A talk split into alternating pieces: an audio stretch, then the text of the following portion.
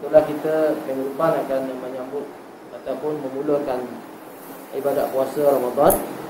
Jadi kalau kita nak kaitkan bab ini, maka kita lihat uh, sebenarnya sepatutnya tidak ada beza ibadat kita di antara bulan Ramadan dengan bulan-bulan yang yang lain. Sebab ciri ketekalan itu menggambarkan uh, tidak perlu dibezakan. Konsistensi. Uh, konsistensi itu sepatutnya sama. Sebagaimana kita uh, qiyamul lail di bulan Ramadan uh, katalah setelah rakaat bermakna di bulan-bulan lain pun kita cuba kekalkan konsistensi itu.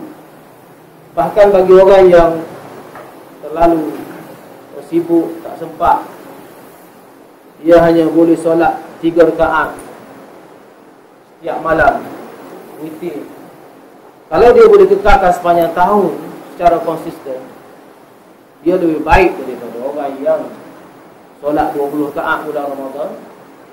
Minggu pertama saja misalnya. Kemudian tinggal langsung. Tak pergi langsung. Ataupun tak buat langsung. Pada bulan-bulan lain sepanjang tahun. Jauh. Ha, dia tidak menepati ciri ahabul amal ila Allah kalau empat secara musiman. Jadi kebiasaan di tempat kita ini uh, bulan Ramadan ini lihat sebagai ibadat musiman. Uh, menjelang bulan Ramadan maka dari satu sudut positif kita lihat adalah uh, semangat untuk beramal itu baik. Tetapi kita lihat dari sudut nak capai kualiti ibadat yang betul-betul disukai, diterima oleh Allah Subhanahu Wa Taala itu, ah, biarlah jangan bersifat uh, musiman.